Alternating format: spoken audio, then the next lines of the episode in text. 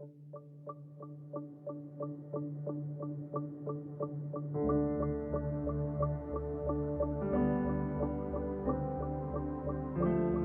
Bill Mitchell, and this is When Dating Hurts, a podcast dedicated to my daughter, Kristen, and all women taken from us before their time by the epidemic known as dating violence.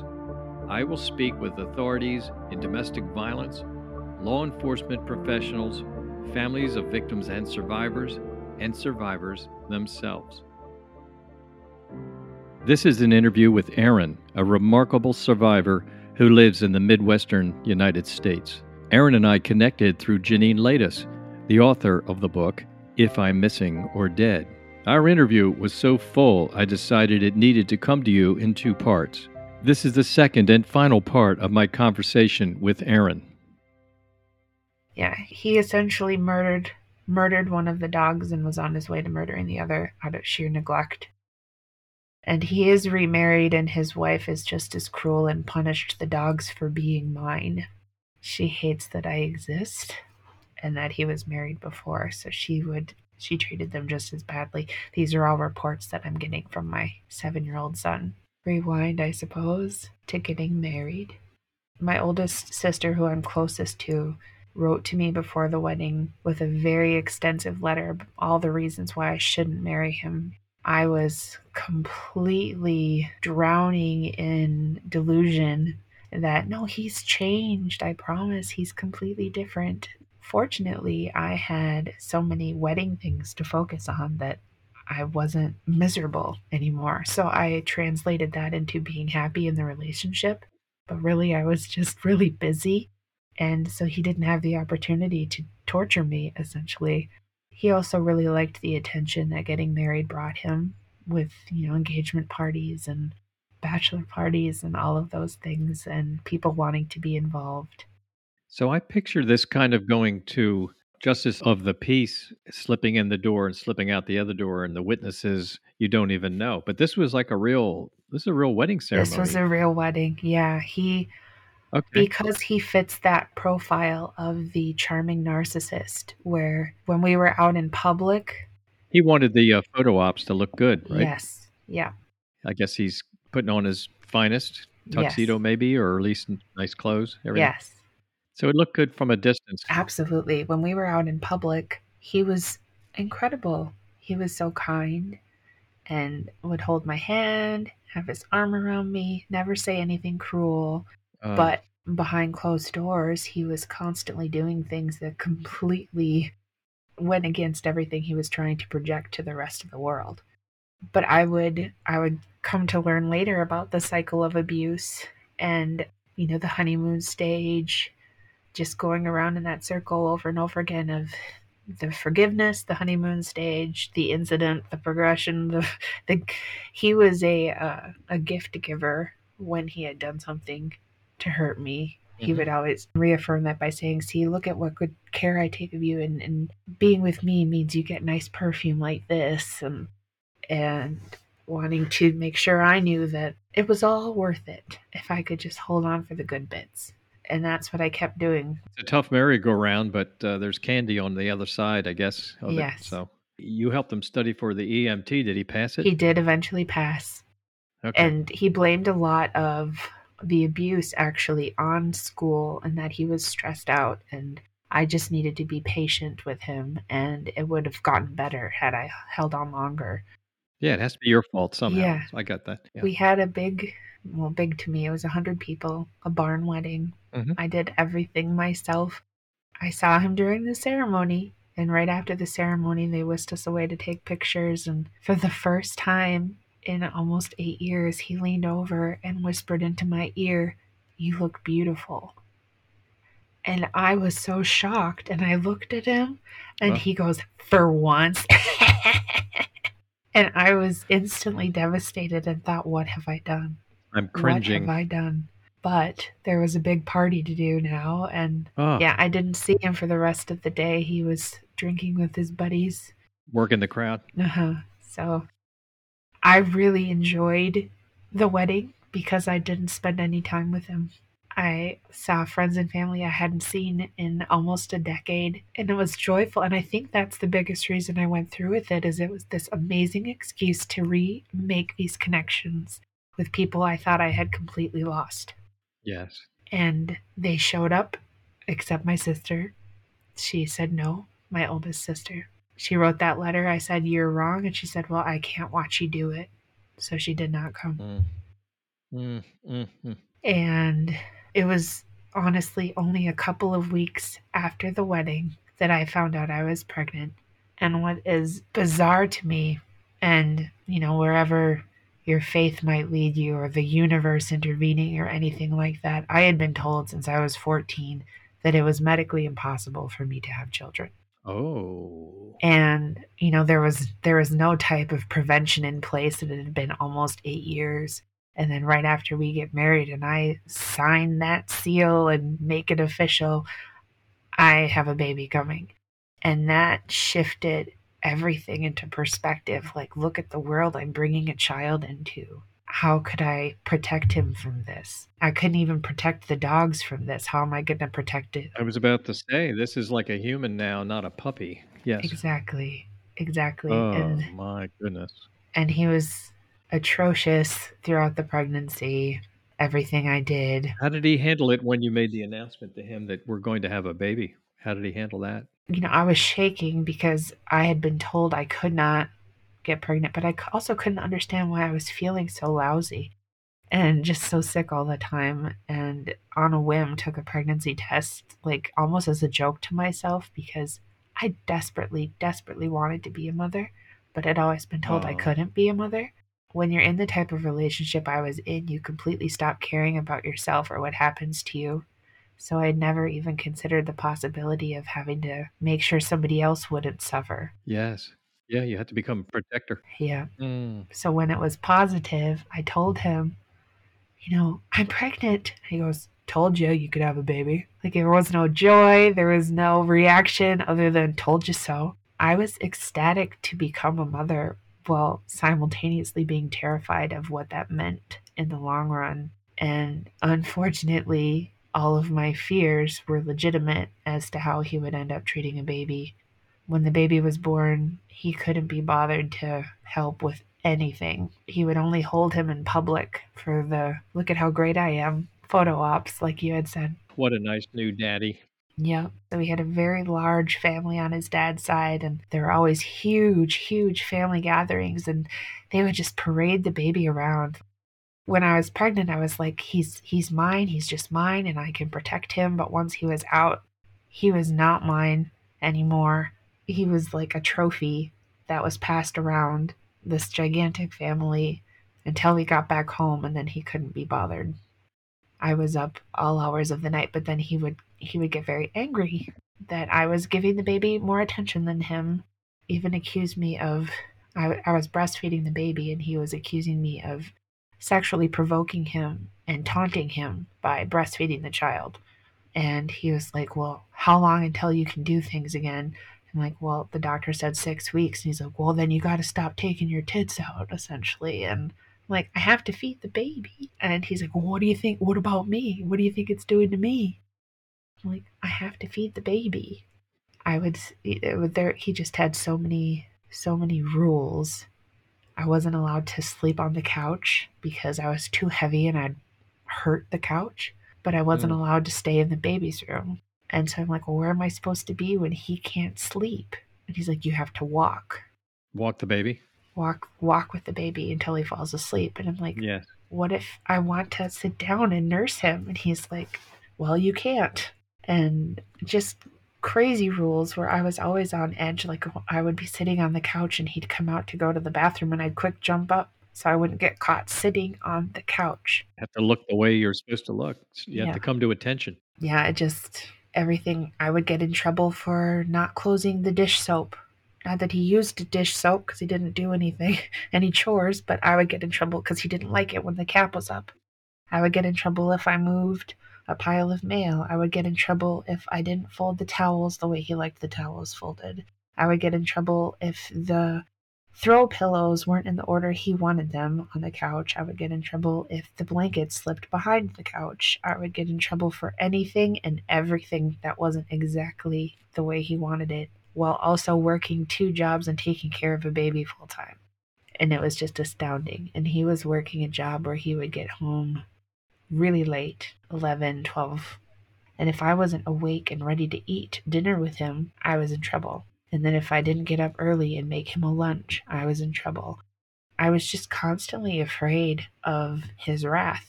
And he would physically punish with in various ways. And I would try to escape the punishment. And just like when you're a little kid and getting in trouble for something, and like he would say, running away will only make it worse, and I'll do it harder. Oh, goodness. So I would have to face my punishment, essentially, whatever he wanted to do that day. My son's first Christmas, my sister came to visit and she stayed with us. And I was elated. I was so excited that she was building that bridge. And I wanted to show her how great he was and how great our marriage was and how great our life was. And I made a facade like you wouldn't believe. It was like, welcome to my beautiful home and my beautiful life. Academy Award winning actress. Yes. It was incredible. I was so proud, but she could see through the cracks because he was not an Academy Award winning actor. He would still do things that he thought were invisible to her.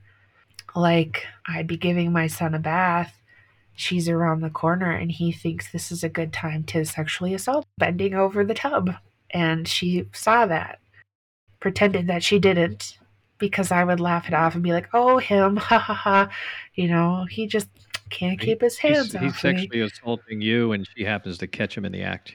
Yes, Is that what you're saying? Yes. yes. While I was bathing our child, Yes. um, Yeah. Well, it's never a good time, and that's even No. worse. Okay. he did things like that all the time. If my back was turned, it was always an opportunity to do something mean or something invasive, something perverse. And he thought nobody would notice these things, but they did. At some point, do you find yourself finding moments to reach out to a domestic violence agency, or are you reaching out for help in any possible way, or you just don't even have time, access, opportunities for that? At that point, I wasn't because I was cemented in the mentality that this was my choice. I chose this. I said I do. And You owned it. yeah. Your decision, you owned it, and whatever came with it. And what changed that was my son because he didn't make that choice. He didn't choose that that life. And me making that choice for him, I felt so guilty. And this is the parts where I'll probably get a little too emotional because there'd be moments when my husband would blow up at me for the most mundane thing and he's screaming and throwing a temper tantrum, throwing mm-hmm. things. I would take the baby and hide with him in his room and just cry and apologize. I'm so sorry. I'm so sorry he's your dad. I'm so sorry this is your life. I'm so sorry I did this to you. Because it felt like because I made this choice, I did it to the baby. And everything was always my fault mm-hmm. anyway, so it was a natural thought mm-hmm. progression that any mistreatment the baby would experience. He's suffering because of a decision you made. Right. I got two different jobs. One of them was working at a daycare in a church, and one of them was working in our basement for the cable company billing department, working from home. When you were at the daycare, was your son with you there? My son was with me, and that was our only reprieve. And I made one friend because I wasn't allowed to have friends. I wasn't allowed to go anywhere without him. I wasn't allowed to do anything without him. So there was one woman who worked with me, and she was a mom like me, and she was my first friend in so long.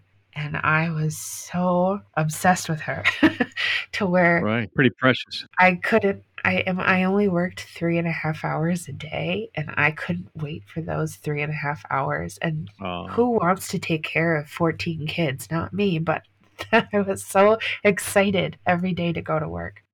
And she, you had access. yes, and she, little by little, I started telling her more and more, but still very lightheartedly, like, "Oh, my silly husband, he did this and he did that." And then one day it was just getting too heavy because I had stayed late to talk with her.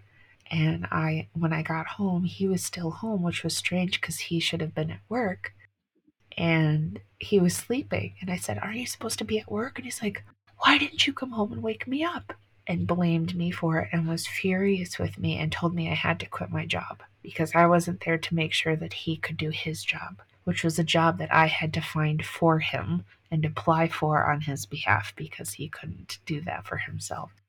And so I called that friend of mine and I was crying saying I have to quit and she's like you do know you you can get divorced, right? And it was the first time someone said that out loud.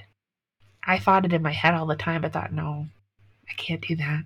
I'd have to, you know, I have a house for the first time. I have a baby who's secure. The three dogs are here. And I made the house a home. I loved the house. I just didn't love what happened in it. But she she vocalized that that you you could leave, and I couldn't stop thinking about it. And everything changed on Oscar Sunday. The Oscars for me and my mom growing up were like our Super Bowl. I was obsessed with the Oscars, Oh, and that's nice. it was the year that I was positive that Leonardo DiCaprio was finally going to win his award. and everyone who knew Was that the Revenant? The Revenant, yes. And it was Sure. so this was in 2016, in February of 2016. And everyone who knew me knew that I was completely obsessed with all of Leonardo DiCaprio's work and was so excited that he was going to win. And I just knew he was going to win.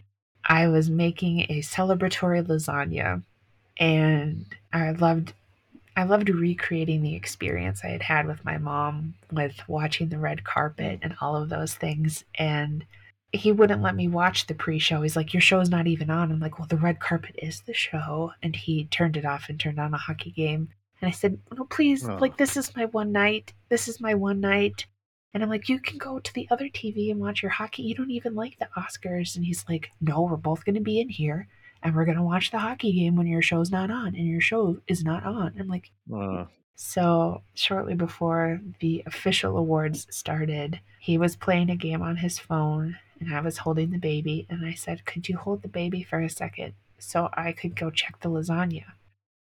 And he said, No, I'm busy. And I said, Please, I don't want to hold him while trying to take something out of the oven. I can't really do that. And Hmm. my son at the time, he couldn't crawl or sit up yet at all. He was eight months old, but he was a late bloomer when it came to the being stable while sitting up thing. And so my husband wouldn't even sit up all the way. So I kind of put him on top of his stomach and said, just hold him for a second. I'm just going to check to see if the lasagna is done. And he goes, oh, fine. And Colton started crying immediately. That's my son. He started crying immediately because he didn't want to be with his dad. And so I have this stupid song and dance routine that I would do to cheer him up. And I started doing that backwards on my way to the kitchen. And he laughed really hard and fell backward. And his head collided with my husband's nose oh, because he lost his balance, which, yes, that hurts. But big mistake. he didn't do it on purpose. But my husband slapped my eight month old son across the face to retaliate. It was like a, f- a switch flipped. Suddenly, eight years of brainwashing was gone. It was as clear as day to me. I snatched that baby away from him so fast. And I said, You do not hit a Oh. child. You do not hit a child. And he's like, Well, he has to learn that he can't do that. I'm like, He has to learn he can't tip over. And I, you know, for the sake of the recording, I won't scream as loud as I did, but I was screaming at him like, you can't think this is okay. You cannot think this is okay. And it was, you know, Yeah. my brain was trying so hard to catch up. Like, but now he's done it to a poor, defenseless eight month old child who you are trying to protect. Yes, and it was just, it was night and day, night and day. And then the very next day, I called my sister and reluctantly, but steadily told her the truth about what had happened and what had been happening. Mm. It was a very definitive moment because I said, I think my marriage is over. She said, Good. Then I told my younger sister the truth.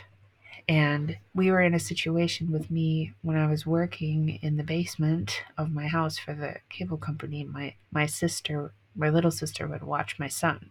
We took that time when I would go to pick him up as like a time to arrange covert operations because I did have to then start getting in contact with domestic relations officers and crisis officers and all of those things Yes, and yes, develop yes. a Well, good. plan. Good. Yes, you need a plan, safety plan, escape plan. Yes. And so they they said, "Do you have any evidence? Have you ever called the police?" And that was such a hard question because no. And it's still that narrative always frustrates me in any abusive situation where you are essentially condemned for never having called the police, but they don't take them away when you call the police. They might for a night or two, but if you call the police and say, I'm in danger, someone's hurting me, they'll question them, they'll question you. If there's significant physical evidence, they might be they might be jailed short term, but most times nothing happens and you have to deal with the consequences. Or when they come back, you have to deal with their retaliation. You have to deal with the retribution. Oh my God, yeah. You call the police on them, sure. And so, if you call the police, you're signing your own death warrant, in my opinion.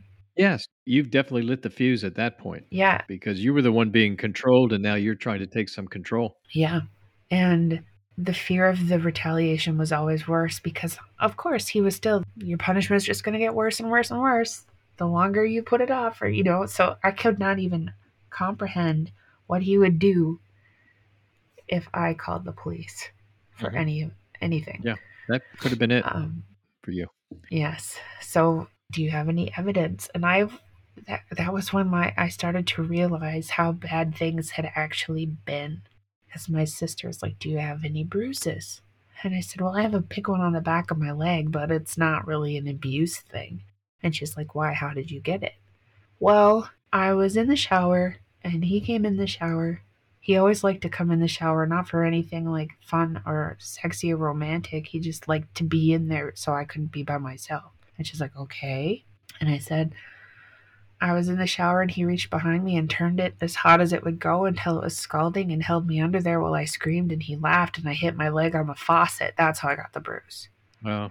And she's like, "Are you serious?" And I'm like, "Oh, is that bad?" Like it wasn't it wasn't there. That that was really horrible.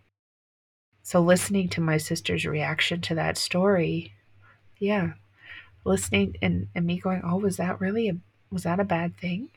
She's like, "Yeah."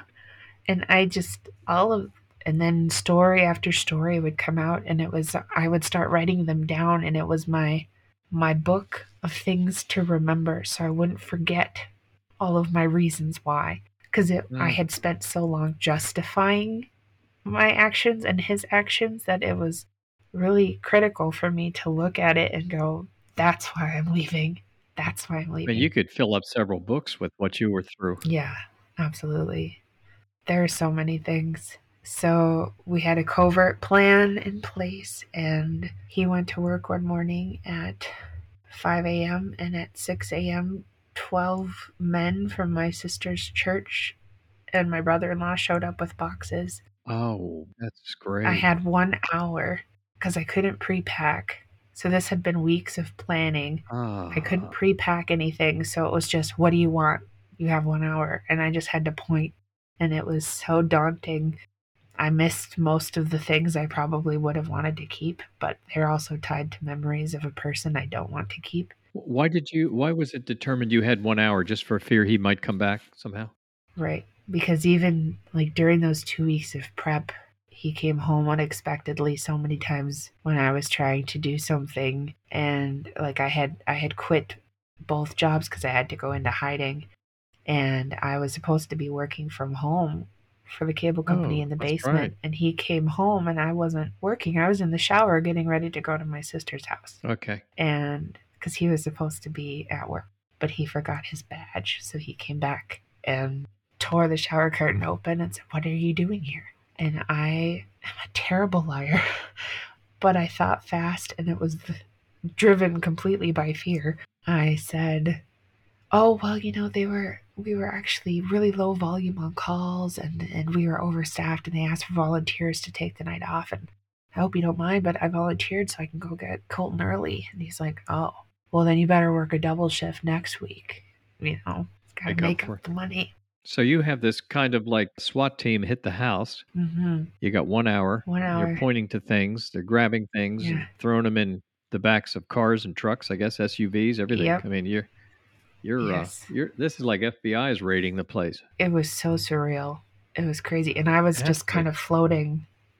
One of the people who showed up happened to be Jeff because when I had gotten back with my ex husband, so he had gone through my phone and social media and deleted and blocked everybody he did not want me speaking to, specifically Jeff. Or the day that I decided I'm completely done and I'm leaving, I unblocked everybody and covertly alerted the people that I thought needed to know about what was going on. And I had mentioned to Jeff, I'm I'm sorry I didn't block you. He did, and I'm leaving on Friday. And he said, What time? And he showed up with a friend and a truck and helped. Because everybody could see what I was trying so hard to hide, but I just was in complete denial of that because I didn't realize how deep I was in or how bad it was until the baby came. And him doing anything like that to the baby was something I couldn't possibly allow. So they moved all of our things to my sister's cinder block basement, and the baby and I moved into a shelter and went into hiding. They hid my car in my sister's garage, and mm. my ex husband scoured the neighborhood. He went to every person's house that I knew and tried to beat down the door, essentially. My sister took my phone because she didn't trust my willpower, and I didn't either. Because you have that like Stockholm syndrome almost of Yes. Yeah. I I totally understand. of wanting to please your abuser. yeah, that's very smart. So she took my phone from me and he, yeah, he flooded it every seven seconds. There was a new phone call or text message for hours. Oh, And after the shelter, I lived in my sister's basement, cinder block basement, with a baby. It was awful. Spiders for several months. And then he and I ended up living with my dad. your son and you. Yes. Yes. Uh, living with my dad. And the whole time from then, even until now, he's not changed. He's a complete nightmare. I thought him moving on and getting remarried would change his wanting to control me, and it hasn't. And it just it doesn't matter. Initially, when we went to court, he was granted one hour a week of supervised visitation, and he ended up having a much better attorney than me and had more money than me because he was being bankrolled by his parents Oh. and now almost has 50 50 custody Oh. and treats my son very badly. There's been countless attempts to report things, but just like with me, he's very careful to hide the abuse, especially the physical abuse. And they don't remove a child without significant evidence of physical abuse. They don't remove a child for mental or emotional abuse or psychological abuse. They like it's very sad and it's very difficult and he's doing very bad things to your child, but we can't remove him for that because kids still need their father. Could you tell us what he does to your son? Yes. Yes, he has very stringent rules. He's also been, since day one, he's been very carefully trained not to talk to me. So he'll come home from his dad's and he'll be like, I'll say, How was your weekend? Just a simple question, How was your weekend? And he'll say, I can't talk to you about it. You have to ask my dad Okay. I got you. Yeah. but he you know he's he's gotten a little braver uh, he's seven years old now and he's gotten a little braver and and everyone keeps assuring me he's like he'll figure it out you know he he'll figure it out you're not going to be trapped in this forever. He's a very smart boy and he'll figure it out and he'll tell somebody the truth who really needs to hear it who can make the Yes. difference. Because at this point my reports to cps or anything like that are met with the well you're just uh, a, a bitter ex. He needs his dad and it's not that bad. And the problem is is i know how bad it is because when my son comes to me and says my dad spanks me really hard all the time i know it's not a spanking i know it's a hit you until you fall over Mhm. because i lived it Yes. And he'll try to explain it to me. He's like, it's not a normal spanking. I'm like, you don't have to tell me. I know what you're talking about. So he has remarried and they have a child who's almost one. They got married at the end of July and they're already have a very tumultuous on again, off again situation that my son is repeatedly exposed to with lots of fighting, lots of screaming, lots of throwing things.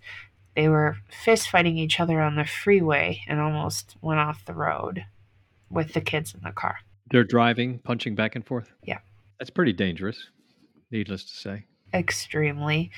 And I've enrolled him with a social worker and a mental health provider that works at his elementary school just so there's constant mandated reporters around him because he's starting to tell the truth more and more and more and saying things more and more and more because he's he's discovering stability. When we lived with my dad, he felt that stability and love and care for the first time. My dad was my co parent for two years, and we were living with him, and he died unexpectedly of an abdominal aortic aneurysm Oh, when Colton was two, uh, so sorry. Really. That's, two or tough. three. Yeah, It was awful. a very important part of your life, right there. Yes, and his, and it was his. They were so madly in love with each other. That was the hardest part about it. Is I got to witness my dad come back to life because after he lost my mom, he was just non-existent, and then he became Papa, aw. and he he converted the dining room into a playroom and got foam mats and bought him every toy he could think of. Just I'd be like, oh, I really want to get him like one of those little indoor basketball hoops, and he's like, it'll be here Wednesday. Like, that's just that's just how he was with him. He was you know, dad had that, your son had that, so you know, Yeah. it's it's not here now, but it was there. So it was there, and he, you know, he's seven now, and he was almost three when he passed away, and he still remembers him very fondly. good. And we don't live far away from the house I grew up in, so when we drive by, he's like, "Oh, it's Papa's house." Um, it's sad. It's very sad, but we're very grateful. And shortly before my dad died is when Jeff and I reconnected again. So we're going five years with Colton having a really fantastic dad. At least fifty percent of the time, right? Yes. The biggest thing he's getting punished for is when he was three, he asked our permission to call Jeff dad. And I said, You can call him whatever you want, as long as it's not mean. You can't call him butthead, but you can call him dad, you can call him Jeff, you can call him Jeffy, Daddy Jeff, whatever you want, whatever makes your heart happy. Oh, And he said, He feels like a dad. I'd really like to call him dad. I said, Absolutely. such an honest question. yes. Oh. From a three year old. From a absolutely three-year-old. precious. Or like they say, from the mouth of babes, right? Yes. Uh, so his father found out and has been punishing him relentlessly ever since. So that's four years of punishment for calling Jeff dad because he'll let it slip. what does he call his biological father? He calls him dad. Okay. When he's with us, he calls him daddy and then his first name so as not to get them confused. And we refer to him that way as well. But the punishment is he'll be like, Did you call Jeff dad today? Or did you call Jeff dad this week? And God bless him, this kid, he cannot lie. He tries, He's like his mom. but he yeah, he smiles when he doesn't tell the truth. Oh, oh, gee. And so, but it's not funny over there. So he just, he's like, "Mm, no. And it's not like it's a deliberate, malicious act of calling Jeff dad. It's, he is his dad. This feels very natural. He loves him like a dad. Yeah, I mean, he he feels that part of his heart. Very natural. Yeah, exactly. Yeah. So he's like, okay, you called him dad. You're in your room for the day.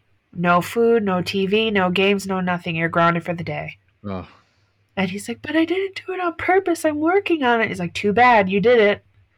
And his wife has a child. So their their favorite thing to do now for punishment is they'll go to a very kid friendly place like the community swimming pool or an indoor playground and they make him sit and watch the entire time. He's Yeah. not allowed to participate. he's really got it the cruel thing down pat. What was he? Mhm. Did he ever talk about the way he grew up? This Charlie.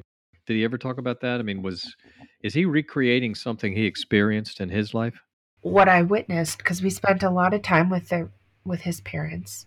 Charlie has an older brother, and then his parents. His dad was in the army, and then after he left the military, he did the firefighter EMT paramedic thing, and that's why Charlie's on the road that he's on, following in his father's footsteps. And his father, after you know military life, was a lot more reserved and withdrawn. Would disappear. He had a lot of PTSD, uh, and then he'd come back and the only thing he ever told me about like a physical altercation is he and his dad got in a screaming match in the driveway which turned physical and they they got into a fist fight and then it never ever ever happened again and their relationship has never been the same Okay. but i would witness both charlie and his dad berating and belittling his mom and laughing oh, okay.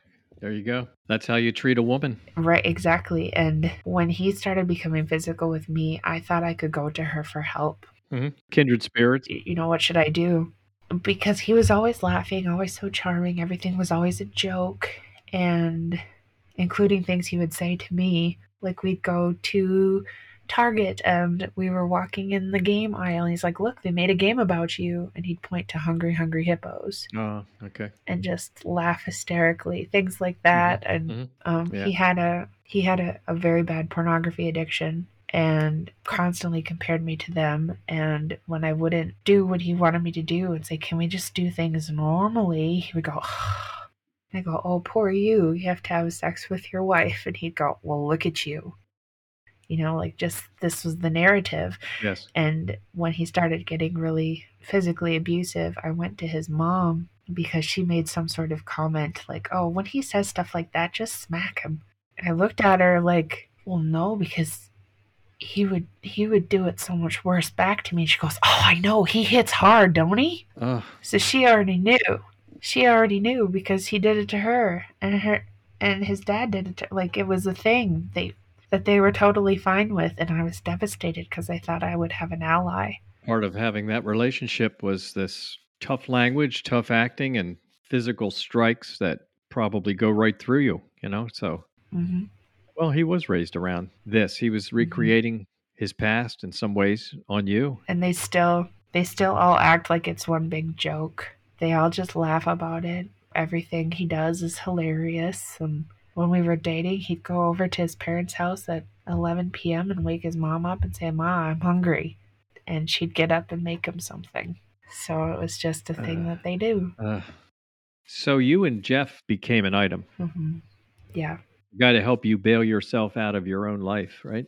Exactly. He had, uh, I have so much love and admiration for him just for the fact that he was willing to tackle what I called my minefield with me. Because I was learning about triggers and all of those things and how you don't know they're there until you step on one. Yes. And so it's a minefield. But once you step on it, then you can put it on the map and know where it is and know how to avoid it or, or approach carefully or step around it to where it's not a big explosion. And having to teach him as I was learning. So I was teaching him how to deal with my life while I was learning how to deal with my life at the same time and explaining PTSD as I was learning about PTSD and explaining triggers as I was learning about them. So we just kind of grew through it together over the last five years. hmm And um, it was five years in December. Yeah, that's great. That's great. You got some mileage Yeah. together. I'm happy about that. Yes, it's good stuff. What do you think Jeff saw in you? Because when he was around you, he was seeing a version of you, hmm and he somehow saw through that to see the real you because he's going to marry the real you. But he saw an alternate version of you, which Charlie got you to. Yes. Fortunately for Jeff and I, we actually did go to high school together. So he knew the untainted me. I see. Um, That's right. back when I was a kid, and he was two years older. We were in musical theater together in one show. He was very popular. I was not. um, Uh, so it was just this. It's really fun when we talk about it now because he says, "Oh, it's not that I didn't like you. I just didn't associate with you." Which he thought was a nice thing to say. I was like, "Oh, wow." Um, but we both have been he you know he's got a story of his own and we've both been through so much that being able to reach for our previous selves together Yes. and kind of meld meld them all into one has been a really special fulfilling journey that I didn't like connecting with somebody from my pre-cancer life I, I like I can't imagine not having that now yes. because I, I I attempted before Jeff and I officially started dating. I attempted like a whole bunch of online dating, and it was such a disaster because and what what attracted all of them initially to me was that caregiver instinct and mentality of I will take really good care of you. I've done it my whole life. And he was willing to actually get past that into, well, how can I take care of you? And that just blew my mind. Mm. No one's ever asked me that before, ever. He is fantastic. Well, if anybody ever earned happiness, my God, you, you are at the top of that. You remind me of a lot of people who were victimized for a long time, who something happened. You know, the, the light came on, something happened, and they were bound and determined to figure it out, to get out.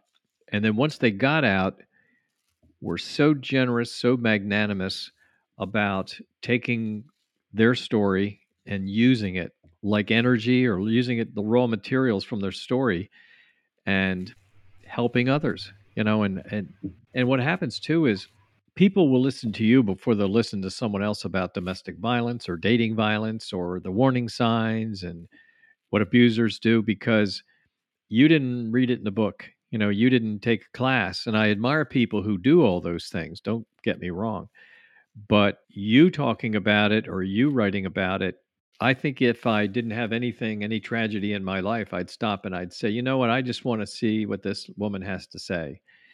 And stephen king couldn't make up scenes that were more horrifying than some of the ones that i've read about or i've talked with people about.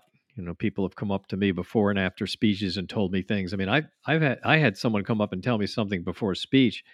I had to stop her so i could go into the men's room and splash cold water in my face dry my face off and go up to a podium and try to speak. Mm-hmm. and it was very difficult you know no one would ever understand what i just heard about and now i'm trying to get up and give you a talk for 45 minutes Right.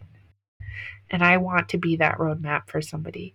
uh, And because that's the only way that I can justify everything in my brain to make it worth it. Like, I made it, but I can help somebody else make it too, or prevent them from getting there in the first place to the beginning. Because, oof.